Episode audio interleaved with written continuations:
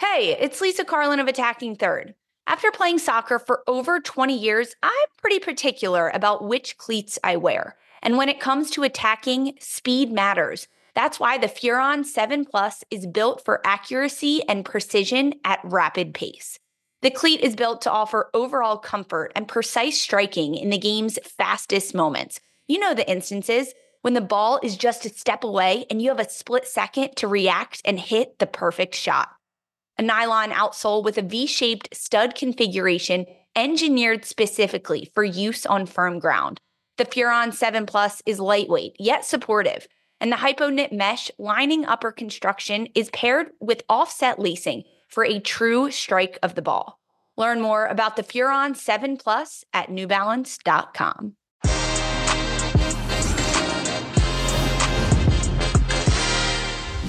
Yes. What is up, everybody? Welcome back to another exciting installment of the Qué Golazo podcast with the CONCACAF World Cup qualifying slants. It's your two favorite former U.S. men's national team players, Jimmy Conrad and Heath Pearce. And today we're going to talk about the road to Qatar.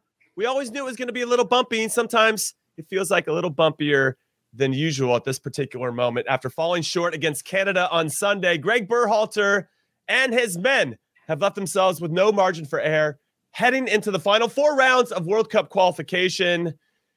And it's getting a little dicey. Must win time. Everybody, right now, Qué Golazo is starting. Do not go anywhere. All right, everybody, you know the drill. Hit like and subscribe. If you're watching on the YouTubes, leave us comments. Let us know how great we are, how handsome we are, because you can see our beautiful faces. And if you're just listening to us, please leave us a five star review. Let us know how much you love the pod. Anything else you want us to talk about? You guys have the power to do that. That's what's great about social media. It's all democratic. You can say whatever you want. It's not democratic. It's not democratic. Keith Pearce has chimed in.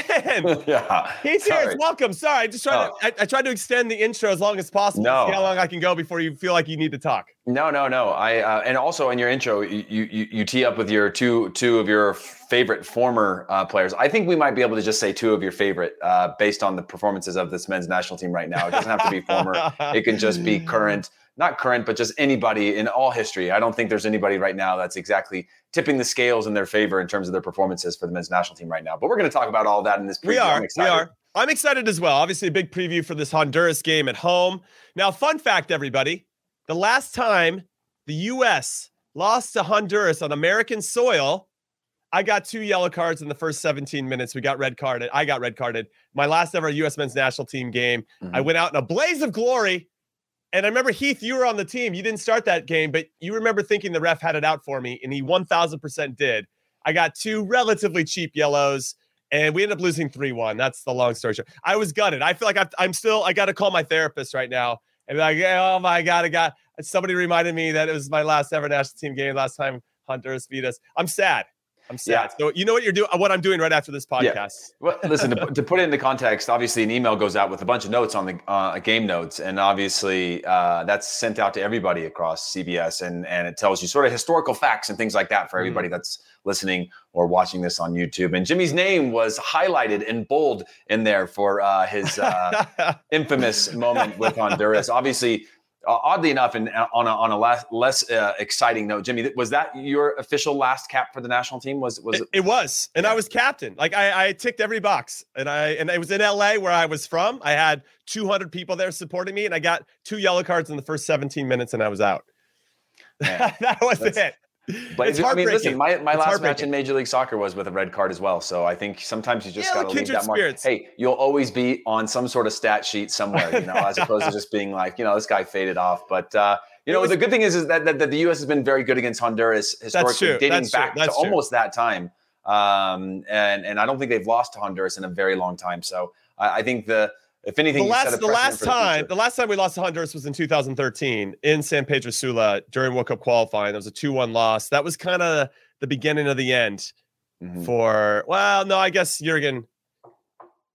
It wasn't. It he got. I mean, he lost. That was in 2013. So ultimately, we came back from that. But but that was there was some signs there that you could see that maybe Jurgen isn't the right guy, which quite makes me help me because I don't want to talk about Jurgen. Let's segue into the manager we do have, Gregg Berhalter, and I just want to put my flag on the ground right now. Keith Pearce, and just say right from the get go, because I want your thoughts. We're going to talk overall themes. I believe that a Gregg Berhalter can't get this team to beat Honduras at home. Honduras, by the way, are the worst team in CONCACAF by a country mile, yeah. by a country mile. Then I think that's grounds to fire him. You bring in Jesse Marsch, you give him a month to kind of get settled into what we want to do and prepare for the next window of games, which are going to be very difficult. Mexico away, Panama at home, Costa Rica away. Mm-hmm. And at mm-hmm. that point, it's going to be really squeaky bum if we can't get a result here. All three points against Honduras has to be a win, can't be a draw. Then it can, I mean, it can mathematically be a draw, but it has to be a win because of how bad Honduras is.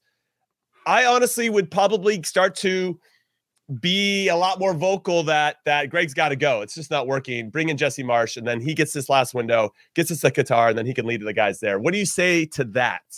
I mean, it's tough to say. Uh, part of it makes me wonder how the how the rest of it plays out on the day. I mean, one thing is a draw, another thing is a loss. I also I, uh, let me actually take a step back so it doesn't sound like I'm walking around the point. Jimmy, I agree with you. If if he can't beat the worst team in CONCACAF World Cup qualifying at the we, time that you have, you need a yeah, change. Exactly. You got to make a change. My worry is we did the same with Jurgen Klinsmann with Bruce Arena, and there wasn't a response. Obviously, the U.S. went on then I think to batter uh, Honduras after Bruce took on the reins. It was like five or six zero or something like that. It was right? in Orlando, and, then, and yeah. it was Panama, I think. But was it, it Panama? either way, we we slapped them around. It was, and it, it, what it felt like is that the boys thought they already qualified. Oh, go down to Trinidad against their C team. They got nothing to play for. Very similar to this Honduras team who've been eliminated mathematically from qualifying for 2022. They got nothing to play for. Their manager's throwing out all kinds of crazy stuff. And, and that's a team that I fear a bit because they've got nothing to lose. Yeah, I, I, mean, you're right. They've, they've definitely got nothing to lose. I think that's a, a dangerous thing, but they're still they're still the Honduras team that we've been watching over and over again, continue to not get results. Now, we saw the second half, the U.S. responded the way that we played against them. Um, we saw a very different side than, than the first half side. And Honduras have been bad since then, right? Um, obviously, you can see here USA are undefeated at home in World Cup qualifying final rounds, four wins and a draw. I think that plays into the favor of the U.S. I think this the, the the current state of Honduras plays into the favor of the U.S. The fact that they don't have a coach who's not happy and he's speaking publicly about this is is a problem for them. They look in shambles again.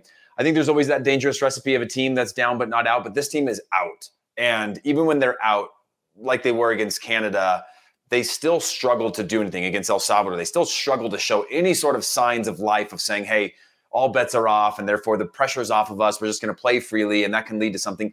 They just look bad. They look by far the poorest team in CONCACAF. The U.S. should be able to handle them. If the U.S. cannot win this game, then I do think you change Gregg Berhalter. Now, maybe Jesse Marsch is the answer. Maybe he isn't. I haven't really wrapped my head around that idea. He would be the natural next uh, uh sort of. And he's uh, available. I mean, we always thought yeah. we always thought, ah, he's at RB Leipzig. He's going to be there for a while. It doesn't make sense. Maybe he'll take over for 2026. Even if he, I don't even know if he wants a job. He might be more of a club guy, right? He likes the more of the everyday approach. But if we lose, and this is dangled in front of him as an option, and you only really have to put in six months of a World Cup qualifying. It's like, oh, actually, only one window. You have like eight days to mm-hmm. qu- get the team qualified, and they're they're on the cusp of being of being a special team. We can see we have special players we're just we're just blocked but right Jimmy, now. Does it come and I think it's a combination of does it come down to one game? If the US wins this, they're basically one win out of three or even a point out of three uh, to qualify for a World Cup. And I now we're it. talking about it. managerial change. Like, is it really coming down to this? I mean, for me, more of the systemic issue that I'm running into is I've been I've been racking my brains the last days of saying, like, are we better off now than we were when we started qualifying? Are we a better team? Are we are we uh, is it are we more comprehensive? Are we more complementary? Are we more of a co- like cohesive unit? And I'm not sure that we are. And you and I have talked about this whole like you need to be a seven or plus. You need enough sevens, eights, nines, and tens to, to win any game in World Cup qualifying at, at any at in, in any uh, uh, confederation. Sure, sure. But then I start to think about that as an individual performance, and I go, well, I remember having times where you you you you are a year six or a seven somewhere in there. You're not having your best game, or the game itself, the style of the game doesn't play into your uh, best capabilities, right? Whether a team's sitting back or depending on your position on the field. And I always looked around at my teammates, whether it was you next to me, whether it was Carlos Bocanegra, DaMarcus Beasley in front of me, others around me, and I think, okay, but we can win this as a unit, right? Our game plan helps us to win games. And that was a system. That was the way in which we defended collectively. That was the way in which we attacked collectively. That was the creative ideas that we had in the build up play. That was uh, a mix of individual moments uh, as well as uh, collective, cohesive movement on the ball, movement off the ball, just all of these things that make you feel like a team. And I look at this team right now and I go, where is the cohesion there? Where is the identity, right? Well, are we a pressing team? Do we mm-hmm. sit back? And I know that's fluid, right? Depending on who you play against, but we're supposed to be quote unquote the best in CONCACAF. Well, at least we were going back a month ago. And and yet somehow uh, we can't figure out how to break teams down in the attack. We can't figure out where our goals are going to come from. We can't well, figure out how to sto- keep teams stone cold, and cl- especially a Mexico or a Canada where they play different styles of play. We can't seem to be the one dictating these things that says, "Hey, we're a better team than them," and we might not have everybody firing. Christian Pulisic might not be at his best, but we're still going to win because collectively we know how to win these games. I, I I love your point. What I'll say is, I think this was clear in Game One of this World Cup qualifying against El Salvador away from home, where we had trouble breaking them down. And we couldn't create these clear cut chances to really put us in good spots.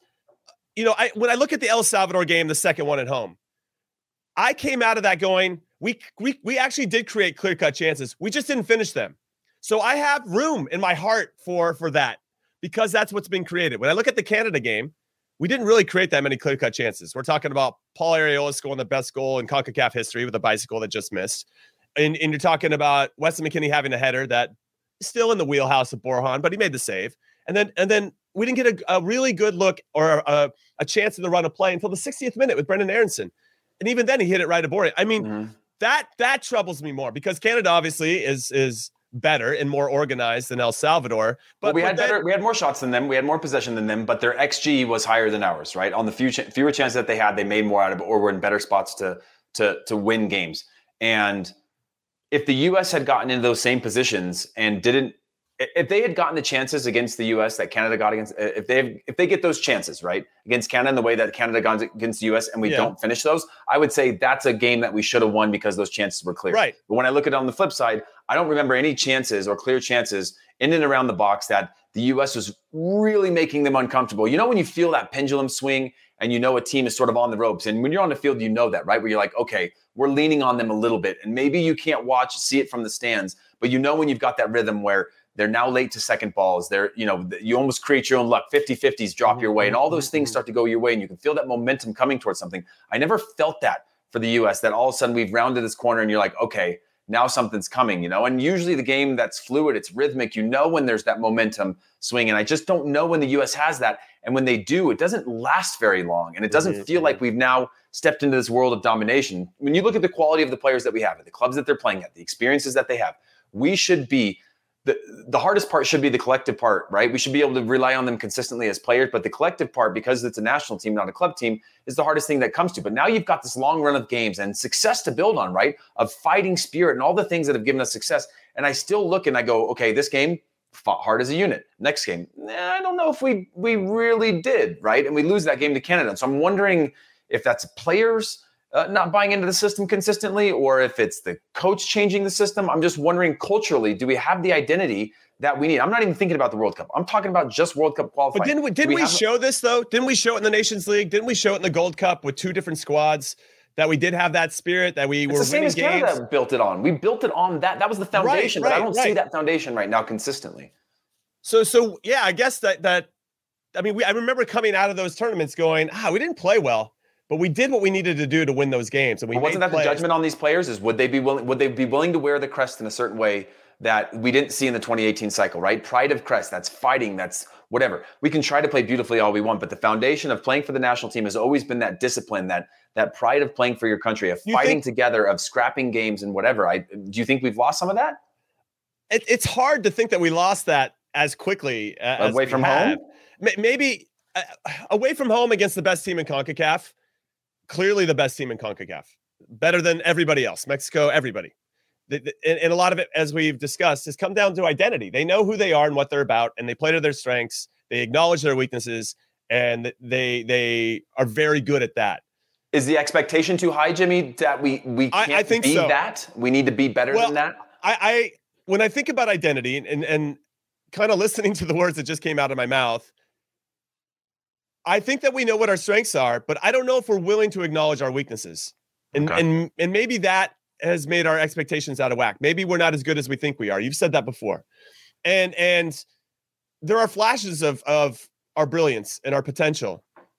But ah, this is this is a tough one for me because um, I don't think it's doom and gloom. By the way, I just I don't think so either. No, I think this is the this is the a, a, shifting of one say say five to ten percent that swings one way and we can't beat Canada. Oh, that is so Bob Bradley of you. That's so Bob Bradley no, of you. To, I, I, do think it's marginal. Got to tilt the bar.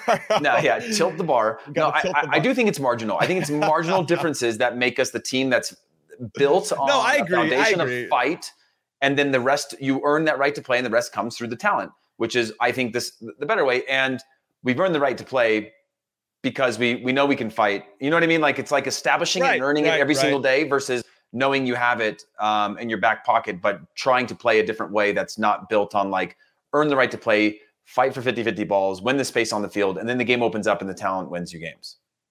Okay, what I'll say, and and, and to kind of further what you're the, the track that you're on, I get the sense, and this is an evolution of where we are as a team and our talent pool, as well as the, the education and evolution of our fan base and our journalists and, and everybody that's in this, right? Developing the game in this country in, in all facets.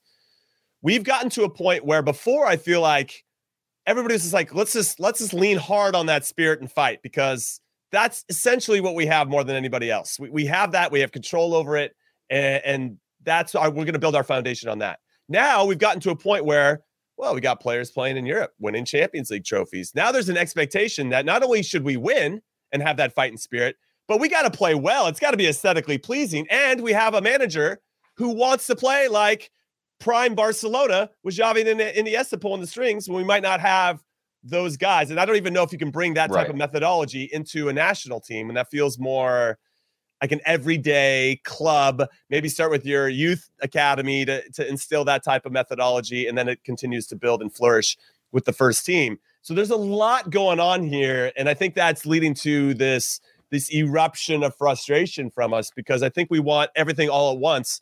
And as we've learned countless times through CONCACAF yeah. World Cup qualifying, it's just not that easy to have it all our way all the time. By the way, to shift shift back to, to, to this Honduras game as, as a preview, I, I, think the U.S. handles Honduras. I think they beat them. They My better. thing is, uh, and I don't I don't think Gregg's job is on the line after they get that result. I think I think we continue to move forward. Again, uh, I'm still curious about that identity, but I think the U.S. will rise to this occasion. I think we're at this very fine point where you're starting to feel that flashback of 2018. It's a little bit stressful. But there's always been this window in World Cup qualifying where it's not easy, right? There's always this tension point that's at a peak. Maybe it's a game before, maybe it's a game later, where it's like the U.S. has to step up. If you go back again to 20 to 2009, 2010, Jimmy, that was that we go down to Costa Rica, we get beat, we play Honduras, we're down a goal, we come back and we beat Honduras at Soldier Field at home to sort of right the track. Then from there, you have Confederations Cup, Gold Cup, and all that stuff, and then we follow through with the rest of qualifying. But there was always that tense point of like something's not right, um, and we're not playing well and the team's not getting results and we're not like we're, we're having to uh, climb our way out of these things. And again i think we should hold this new group to a different standard uh, because of the quality that they have. Uh, otherwise we'll never get past that point. I think we will we need to hold them to that standard because it has been pretty inconsistent especially with this many games into it right? We're talking about 10 games as opposed to what 14 games? So we're 10 games in it would have been the end of qualifying um, before whereas now we're talking about 14 games um, to get to the end of, of, of qualifying. So I think there's always been that tipping point, uh, and I think we're at that, and that is a win. I, th- I and and what I'm excited about is is against the worst team. Now, again, that could be flipped upside down as as the opposite of what you want, right? Uh, you want to go and compete against the best and prove yourself. But I think this is the one where you can really round the corner and put a comprehensive performance together. Which I, you know, I go back to Jamaica where I think it was a comprehensive performance in in in Austin. I think that was a pretty comfortable uh, when I think about was it Jamaica? Was that the Jamaica game? Yeah, Jamaica. Yeah, Austin. yeah, 2-0. Yeah, that was a pretty Pepi comprehensive well. win. Uh, mm-hmm. Pepi Pepi did well there. I think about the second half against Honduras, we did well there. And again, all of that. When you look at the way the team played together, Jimmy, and I think they need to do this against Honduras. It was a very, it was like a pride of team, and there was nobody above the team. And I'm not saying that's the case right now, but there was just this rhythm of build-up play. You know, the overlaps, the ball in, out, out the mm-hmm. other side, mm-hmm. a, a, speed and a purpose in possession, uh, a, a, way of which you were constantly trying to break teams down on the fly. Um, and I think about this, by the way, when I look back at Canada, I think about Honduras. If, uh, if Honduras are going to sit deep, maybe the U.S. should sit deeper and draw Honduras out and sit a little bit deeper to spring out on counterattacks, just to force them to be imbalanced. And I think sometimes our high press in certain situations and the way that the team press against Canada, we got the ball back in good spots, but it allowed Canada constantly because we didn't make anything of it. Right when you get one, two, three mm-hmm, mm-hmm, touches, mm-hmm. can you mm-hmm. get to goal? Um, it allowed Canada to constantly always be sitting in those blocks and never really uh, vulnerable. So can we create a little bit of a trap system against a Honduras that forces them to come out and play out and sort of build up certain ways that leaves them exposed? You know, they send their fullbacks high, or they don't keep their six sitting in deep um, in front of the center backs. Mm-hmm, can we then mm-hmm. counterattack against that? Can we just find different ways to pull them out or draw them well, out and make them comfortable? You know that I love team shape, and and uh, I'll reiterate it here. I think that good team shape on both sides of the ball solves about ninety five percent of your problems, and I don't think you can always, or I actually prefer teams that on the defensive side are good at both. They can high press, but also are very comfortable dropping off and trying to hit you there. Because if you can get that adaptability within your team to know how to move in all these types of different types of situations, it makes you very dangerous because everybody should know where they're standing when we do win the ball and it should help us transition in a really meaningful way. It's hard to implement that with the national team. You're just not around each other enough. But it would be nice to have some frame of reference that it's just high press or nothing. You know, and and then we seem to be scrambling. And as we've discussed before, we get into potentially defending in ones and twos when obviously you want everybody on the same page and, and attacking in ones and twos as well. By the way, Jimmy, that that 6-0 was a Honduras game. Bruce's first game. Clint oh, the came back from one. the heart. That's right. Heart, it was in San Jose. Issue. Yeah. San, I was yeah. at that one, and I was in yeah. Orlando for the other one. Was 4-0. and they thought they were cruising, and they went down to yeah. We don't have to revisit it. No. So let's talk about this game against Honduras at home. Obviously, everything is pointed to us having a pretty comprehensive win just based on talent alone. Now, there's talk that the game could be minus 10 degrees when it kicks off. I'm not happy with that. They could move it indoors, the Minnesota Vikings Stadium, I guess, if they wanted. There doesn't seem like there's any contingency plan. It's going to be miserable. That's going to probably take away from the aesthetically pleasing uh, Gregg Berhalter that wants, wants to put the ball in the ground and play. It just could, it just could suck, right? It probably will. Now we add to that. Tyler Adams is out with a hamstring injury. It's being reported that Chris Richards could have potentially broke his foot. Dude, I, which, I mean, there's him on social media in a wheelchair. So, so like he's not. That's not only good for this game, but it's also for the next window when we start to look at at things. And I just want to throw this out there while I'm midpoint about this preview that if we win this game at home against Honduras and then we beat Panama at home in the next window, I think we're fine. Whether no matter what the results are yeah. in Mexico and Costa Rica, we got if we win our two home games, we're going to qualify for the World Cup, and yeah. and that's that's as simple and as plain as I can say it. Now, with Chris Richards out, I think Zimmerman's going to come back in. Apparently, he had a hamstring injury, and if it was a knockout game, everything to play for, he would have been in and starting against Canada. But because they had, you know, obviously got to be thoughtful and think long term as well. They rested him, and I feel like his presence was missed, especially in the intangible department and leadership and communication. He's going to be back in with Miles Robinson, who definitely needs to pick up his game. I did not think he was sharp in a lot of different ways against Canada. Now, also, we have Tyler Adams out. Kellyn Acosta seems like the natural fit. I don't think there's going to be any big shocks there, but yeah. Do you think it's do you think it's easy there a, a plug and place with with the Costa for Adams and and Zimmerman in for Chris Richards? And then are you thinking about tinkering anywhere else? I, I think Ricardo Pepi gets the start, especially given his track record against Honduras mm-hmm. the last time they played. Yeah, I want to see Pepi start.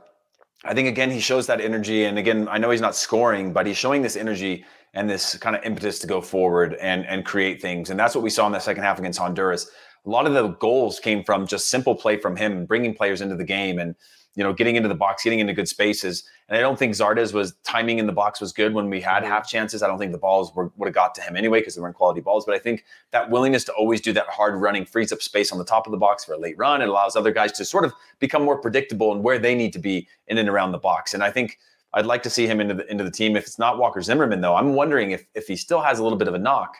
Um, Mark McKenzie. Mark McKenzie. And what I like about Mark McKenzie eh, also, though, is that his game is relatively simple, right?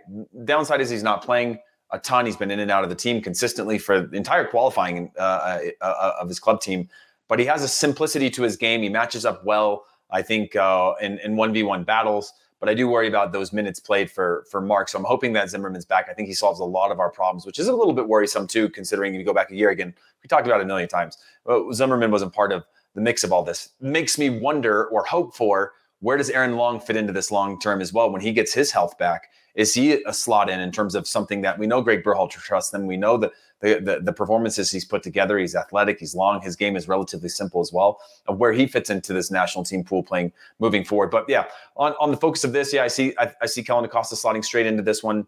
Um, I, I, start to wonder uh, at a certain point, do you start Pulisic again three in a row, or do you bring him off the bench? Uh, you know, are we talking about uh, the never injured Christian Pulisic or the one that has a little uh, some some hamstring issues from time to time? I wouldn't risk him.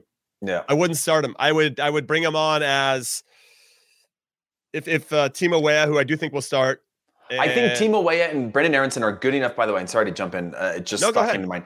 I think they're both good enough to get the result against Honduras, and and Christian Pulisic for the last twenty to thirty minutes is a superpower right? That is a superpower that you shouldn't need. But if you do, you bring him on when Honduras has been pulled apart. They're tired, they're fatiguing, they're a little bit slow to things, and then you never, and then you, and then you just unleash him. And I think we've seen that sort of response. And obviously, I'd love to see Christian Pulisic starting whenever we can.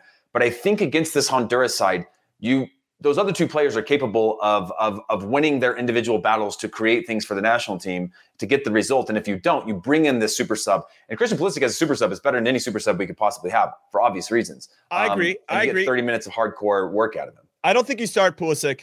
I think to your point, I wonder if even Brenden Aaronson will start. Imagine if you brought in Aaronson and Pulisic if things aren't working at halftime, or you can bring them on with 30 minutes left and you want to kind of extend your lead or whatever that's that's pretty formidable. I I, I could see him potentially, probably to the chagrin of a lot of fans out there, but maybe rolling out a Jordan Morris or mm-hmm. a Paul Arriola. Yeah, who.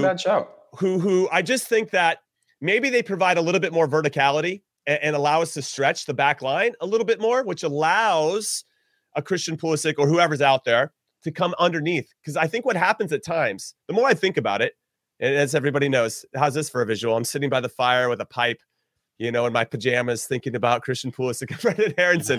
but but they kind of do the same thing, and they're both looking right. for the ball in the same spaces. Right. Even if they're on quote unquote opposite sides of the field, we know that Gregg likes to play the double number 10 and inverted wingers. And I just feel like they'd like to get it and come inside. And maybe we just need a little bit more of contrast, more contrast in how we're attacking to, to provide maybe open up space for Weston McKennie to pick it up a little bit higher up the field or Yunus Musah, whoever it may be. So I think we will see a couple of changes here. I don't think Pulisic would, or I don't think he should start. Frankly, I, I agree with you 100. percent He is a dynamite super sub, much to his chagrin, I'm sure, because Thomas Tuchel, I think, at Chelsea sees him the same way because of his values. Just, he's so good coming off the bench. Mm-hmm. But I just don't know if it's JMO or if it's Arriola or who he's going to go with. It, either one, I think, is going to cause problems for Honduras. But I think there has to be a little bit more of an emphasis on. And this is I Ricardo do like Pepi, JMO. Ricardo Pepi being the number nine where where okay, if Pepi goes drops back in, who's going to stretch the defense? And and I thought Pepi did okay against Canada in that where he actually was actually running the channels and pulling a center back out wide, which opened up areas maybe Gyasi Zardes wasn't doing as consistently. But I think it for me, it's probably Pepi. I, I you know it's going to be a coin flip for for JMO or Arriola. I think Weah in producer Des wants me to make sure everybody knows that he's never injured either alongside Christian Pulisic, but he got to rest against Canada. Okay, Des, so he's going to start for sure, and then we'll see what happens there. Do you do you mix up Musah and McKennie at all? Do you just roll them out for three straight games in eight days? Man, I mean, I, my, and, I just, and our outside backs, Antonee Robinson and Serginho Dest. Yeah, I think uh, again you're just looking at a depth issue. Maybe Serginho Serginho Dest, you can get Reggie Cannon in there to be safe, but this is where you're going to want somebody with a little bit more attacking, right? You're going to have the ball more. You need somebody, and Serginho Dest certainly has that X factor in terms of being able to create goals on his own, set up mm-hmm. goals. His mm-hmm. final ball is probably the best of anybody we have in the national team of just looking and being able to pick out a player within the box and the run of play and things like that. So he's got a little bit of that X factor in and around the box that I would want also his craftiness could lead to opportunities like penalties and and free kicks and things like that in and around the box. So uh, I, I, think you keep Dest Robinson on the other side. I'm just wondering who you have to replace him, um, mm-hmm. and I don't think you have anybody. Uh, and so I, I, worry about, at least off the top of my mind, I don't think there's another left back that's in, in camp right now, unless you move Serginho Dest to the other side, which we all know that we're not huge fans of. So I think you have to keep him in there. He hasn't been super poor. Again, he's he's good in the attack. So when we can take those strategic risks to have those players higher up the field.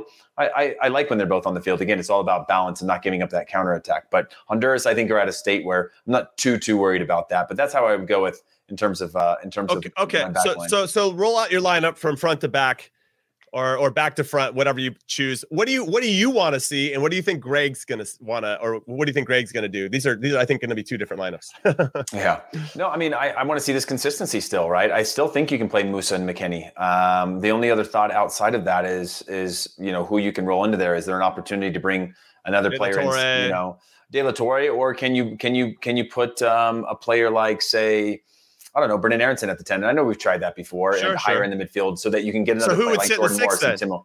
Would sit, send the six is Kellyn Acosta. I just okay, don't think there's another option. And then if you had uh, or McKennie, you wanted to rotate them, could you have another attacking player? Which, uh-huh, as uh-huh. I'm saying that, I don't think that's going to be the case. You play Musah sure, McKennie and and um and I appreciate uh, you exploring it, Heath. Yeah, like exploring yeah. the option. Yeah, and then but if you did, I think there could be an opportunity to rest, and you bring in um Brenden Aaronson into that spot. Um, I'm not sure what the status of of um of um, Lletget is, by the way. I, I, haven't seen him.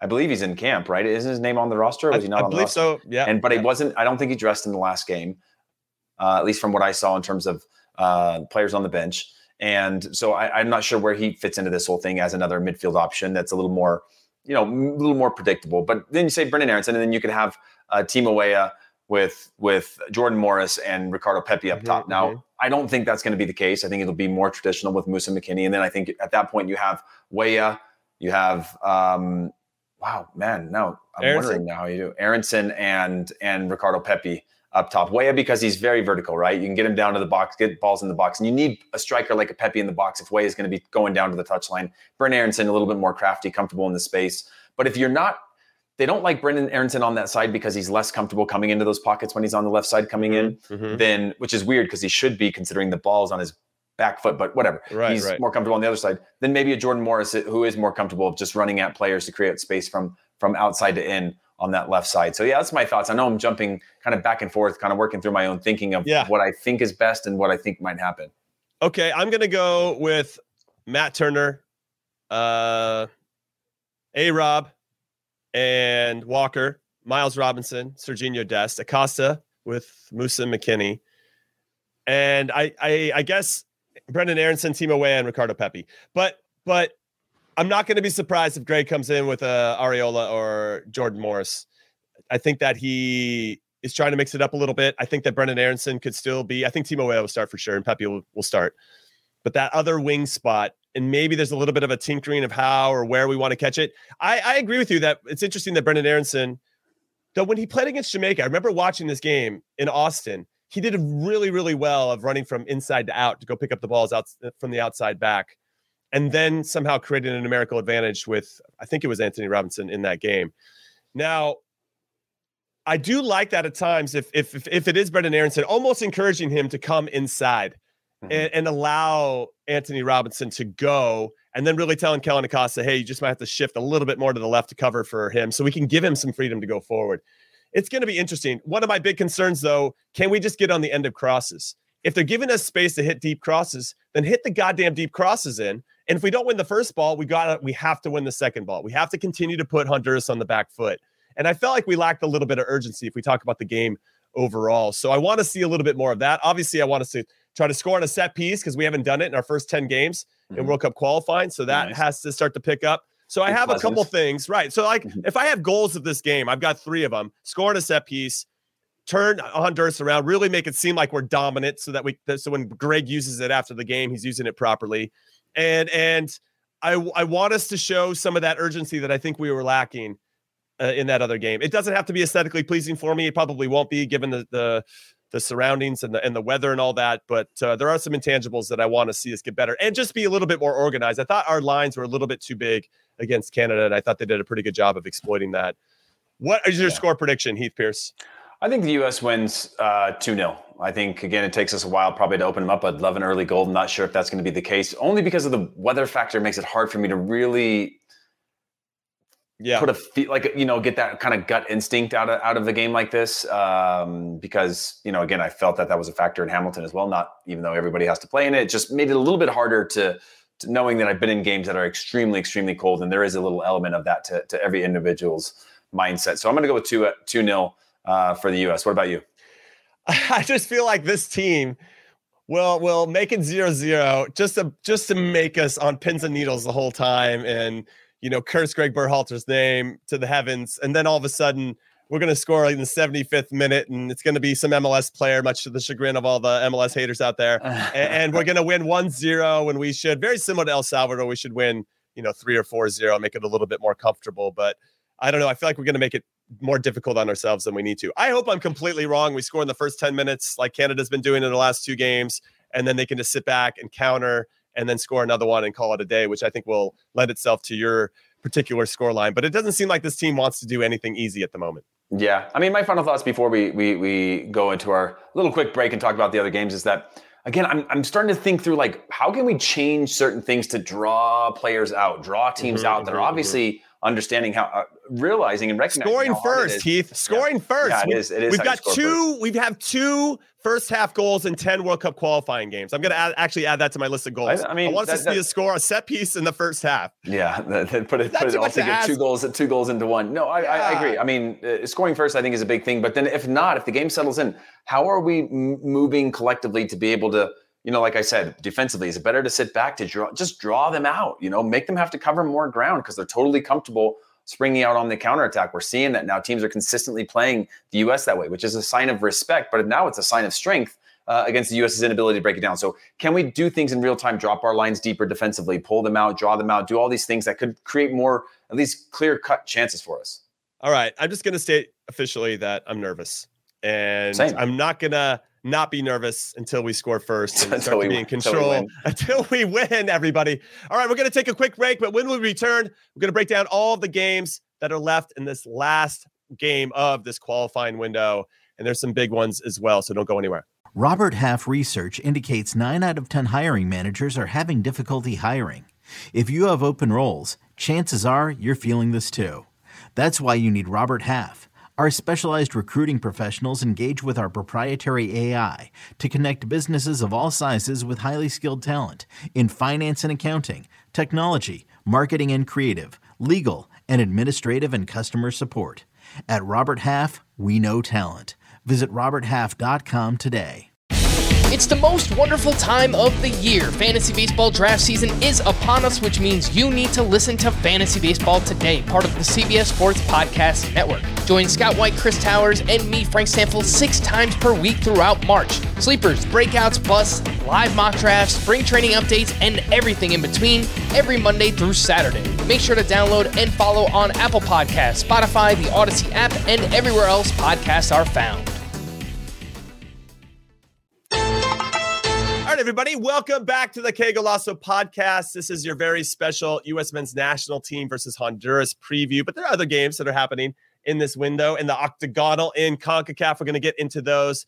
But first, I want to mention that to mark Black History Month, U.S. men's national team's very own Kellyn Acosta sat down with a trailblazer for the team and one of our former teammates, Eddie Johnson, for an amazing interview about his journey from humble beginnings to the U.S. men's national team playing in Europe of course, being my teammate in MLS. And you can watch the full interview on the Qué Golazo YouTube channel. So make sure you subscribe to the channel while you're there. And give a shout out to Kellyn and Eddie Johnson, two really important players for our national team, both in the past and in the current version. We wish Kellyn Acosta. We think he's going to start the very best against Honduras. We know he can do it. He had 21. He had 21 caps in a single year, by the way, Wild. last year, Congrats which is which is almost more than I had in my whole career over five years. So uh, fair play to Kellyn. I set Acosta. the record in 2008, Jimmy, for like I think it was like eight or 10 games of anybody. I played the most games in 2008 of anybody in the national team, and it was I think it was eight or 10. Wow. Yeah, yeah, he had like 20 or 21. It's, it's yeah, ridiculous. wild. It is it is wild. I only had 27 total caps, and he almost matched that in, in a calendar year. So fair play to Kellyn Acosta. A ton of experience, and we're going to need all that experience against Honduras. But let's talk about the other games, Heath. First one up, El Salvador versus Canada. They're almost there. I feel like they've punched their ticket. I feel like they're one win away. El Salvador, big win in Honduras, by the way, 2 0. But they're essentially out. I don't think they're mathematically out yet, and Canada hasn't isn't mathematically in the World Cup, but they got to be like they don't want to wait till the final window to get it done. You want to get it done as soon as possible so you can yeah. relax. What are your thoughts on this one? Because El Salvador are pretty good at home, all things considered. Tough to break down. I actually think this could be end up in a draw, and I'm going to predict a draw on this one just because I think El hmm. Salvador have some pride on the line, home crowd, um, and a little bit left of kind of. We saw some flashes of El Salvador that's never really come to fruition.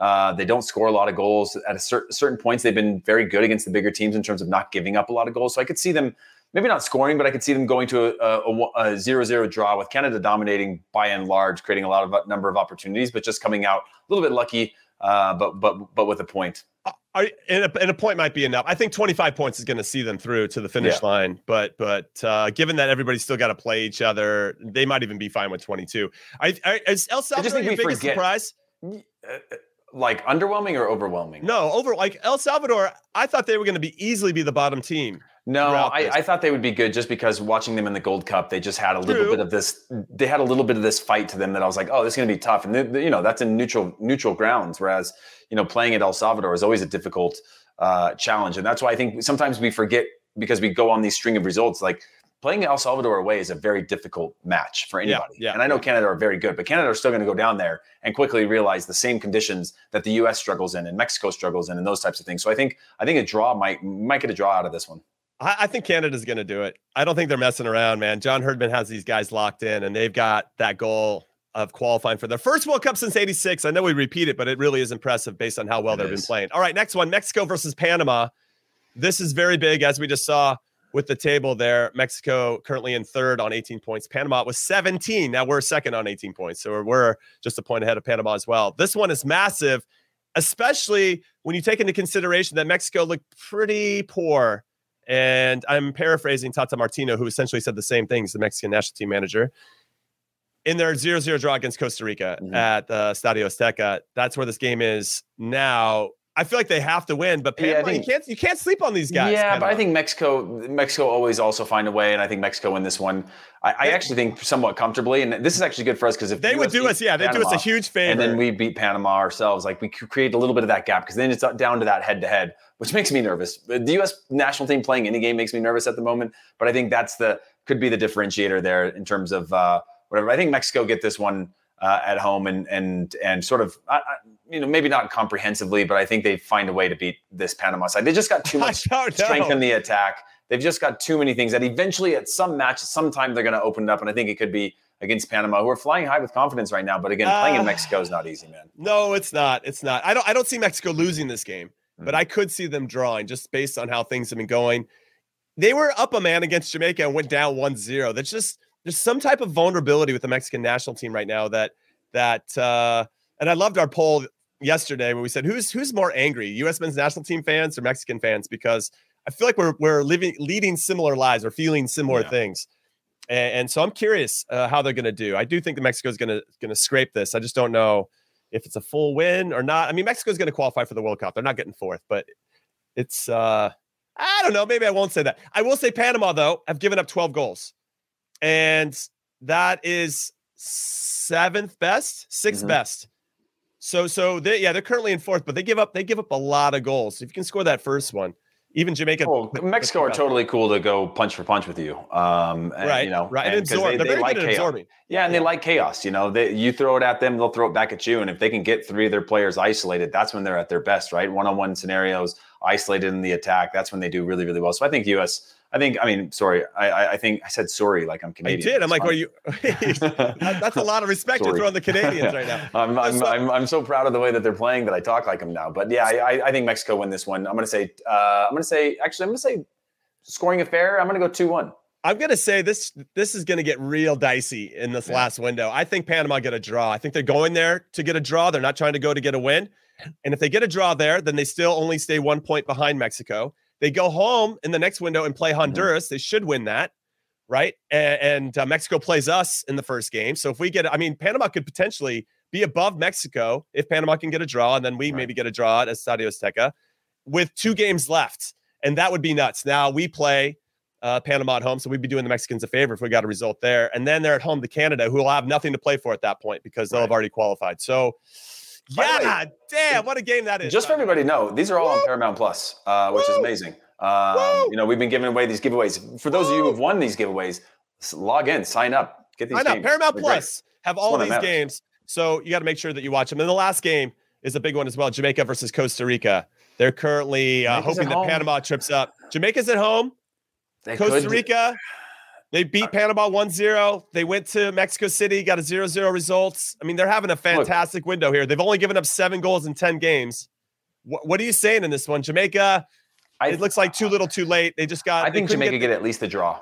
They're Okay. home.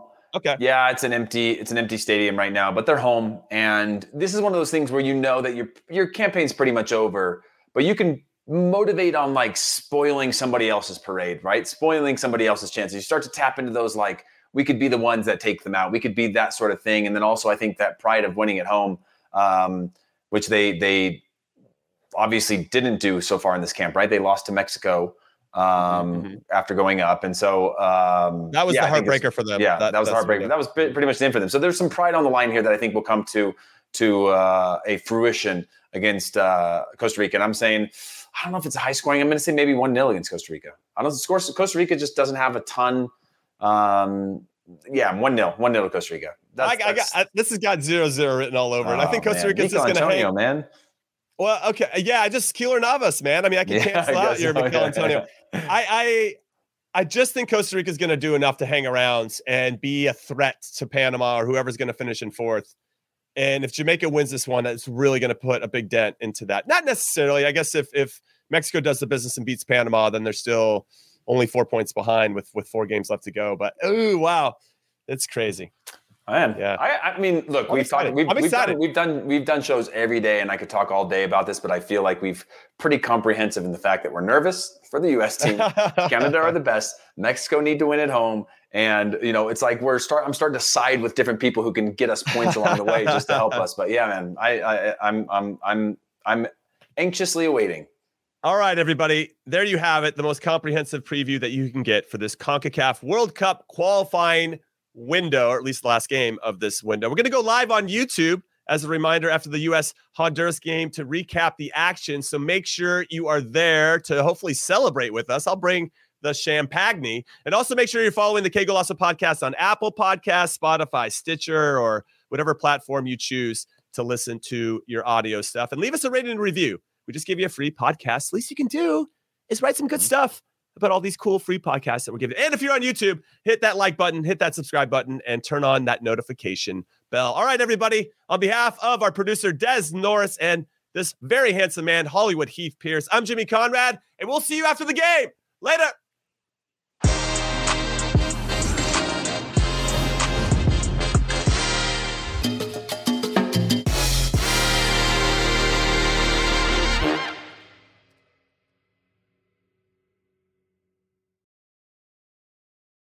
Now streaming on Paramount Plus. Gather your besties We are very exclusive. and get ready Mom, go make snacks. For sure, Regina. Yeah. for the movie that hits like a bus in a good way. No one died. Mean Girls, rated PG 13. Now streaming on Paramount Plus.